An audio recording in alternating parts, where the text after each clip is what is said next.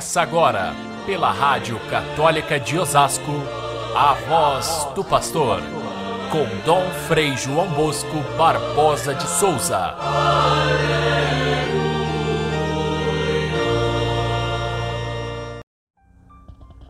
Quando Herodes percebeu que os magos o haviam enganado, ficou muito furioso. Mandou matar todos os meninos de Belém de todo o território vizinho de dois anos para baixo, exatamente conforme o tempo indicado pelos magos. Caríssimos irmãos e irmãs, ouvintes do nosso Evangelho de cada dia, a semana do Natal é composta de diversas testemunhas da luz de Cristo.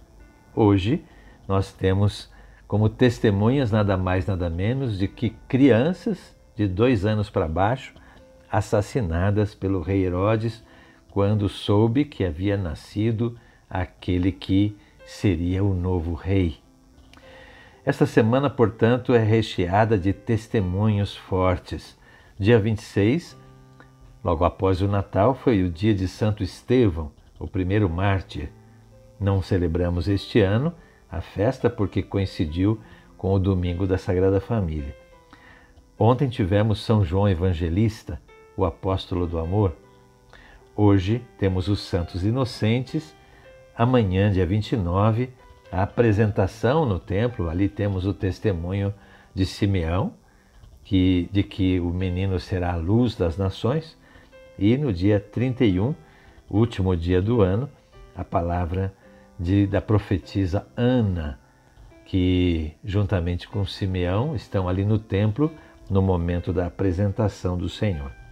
Enfim, são diversas vozes que vão compondo esse clima do Natal, os relatos da infância de Jesus e os testemunhos de que esses fatos foram depois se desenvolvendo na vida de Jesus e tornando possível a história da salvação. Fato de hoje, esse da, da maldade de Herodes, de ma mandar matar as crianças quando ele se viu enganado pelos magos, é um fato é, que não tem, não tem uma comprovação histórica no sentido de outros documentos da época que o mencionem, embora seja um fato tão truculento e tão dramático. Mesmo o grande historiador desse período, que se chama Flávio Joséfo, do Império Romano, ele fala muitas coisas a respeito da Palestina, mas não menciona esse relato da matança das crianças. Porém, esse fato combina muito com o próprio personagem Herodes, descrito pelo historiador Flávio Josefo. Era um homem é, truculento, era um homem cioso do poder, tanto é que mandou assassinar diversos dos seus parentes, inclusive filhos, porque se sentiu ameaçado no seu poder. E outros relatos mostram que Herodes, o Herodes o Grande, era aliado dos romanos e contra o povo judeu de quem ele era rei. Portanto, um personagem bastante triste e contraditório.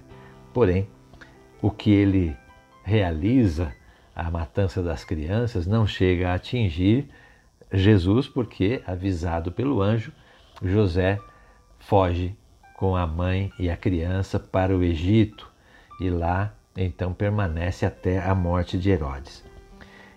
É, sendo histórico ou não esse fato, importante é o conteúdo teológico que o evangelista São Mateus confere a esse fato. Primeiro, o papel é, importante de São José nessa fuga, nessa proteção da Sagrada Família, porque José é aquele que garante a dinastia de Davi. Jesus é o filho de Davi através do seu pai adotivo José. E a fuga para o Egito repete, de alguma maneira, a história grandiosa de Moisés. Moisés era hebreu e, naquele momento, havia é, um decreto do Faraó de que fossem mortos todos os meninos judeus. Daí o paralelismo com a história de Jesus.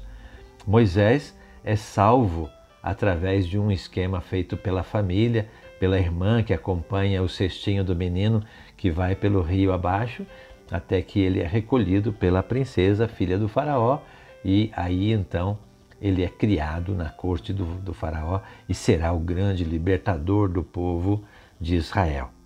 Assim acontece com Jesus, que é salvo também por um esquema divino, e ele vai se tornar o Salvador, repetindo, portanto, a história de Moisés.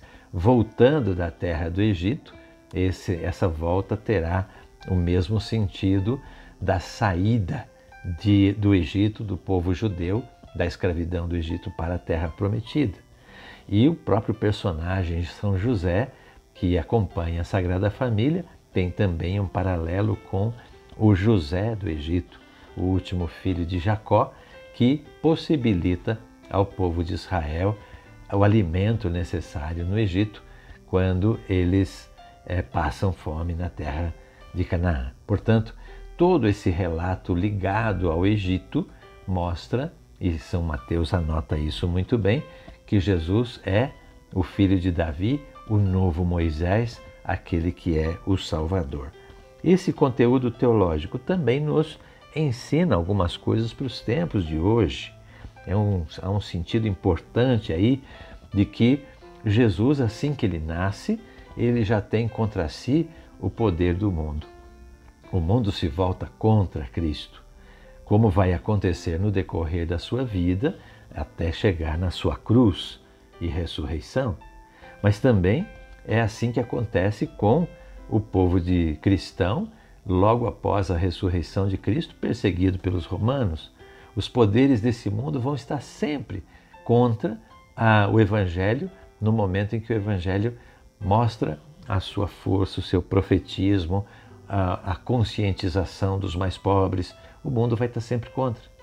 E os poderes desse mundo, quanto mais torpes, quanto mais absolutos, quanto mais injustos, tanto mais perseguem a igreja, por vezes ignorando a igreja, outras vezes agredindo a igreja com perseguições, outras vezes caluniando as pessoas de Deus com muitas calúnias. Essa é a forma como acontece hoje, basicamente. A igreja sofre muitas perseguições através dos meios de comunicação, através de calúnias, através de é, pessoas que estão interessadas em pegar os próprios erros da igreja, que são verdadeiros, e transformá-los em espetáculo para denegrir e para desautorizar moralmente a igreja. Há hoje em dia também, dentro da própria igreja, forças que querem destruí-la. E isso a gente sabe pela história e sabe pela própria palavra de Jesus, o Evangelho sempre vence. As forças do inferno jamais serão capazes de vencer o Evangelho, de vencer a igreja. Portanto, diante das perseguições que existem hoje, diante das calúnias, das dificuldades, dos poderes públicos que fecham igrejas, às vezes com propósitos dos mais diversos, nem sempre tão honestos, essas perseguições veladas ou não essas calúnias, essas maneiras de muitas vezes legislar contra o Evangelho, tirar os crucifixos das repartições públicas, fazer atos que são contrários à fé.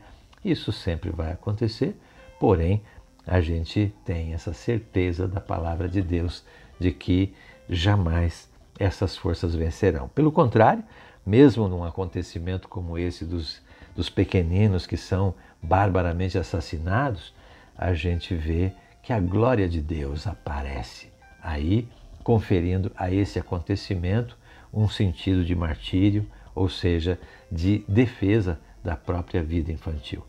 Podemos hoje ainda lembrar muitas formas de perseguição das crianças, seja pelo aborto, seja pelo tráfico de crianças, seja impedindo as vacinas para as crianças.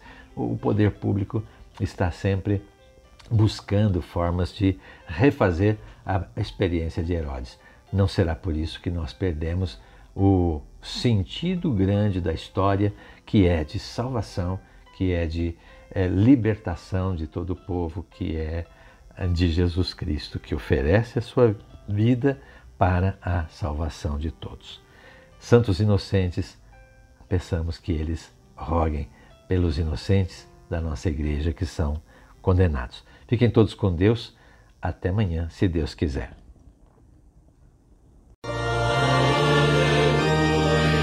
Você ouviu pela Rádio Católica de Osasco a voz do pastor com Dom Frei João Bosco Barbosa de Souza.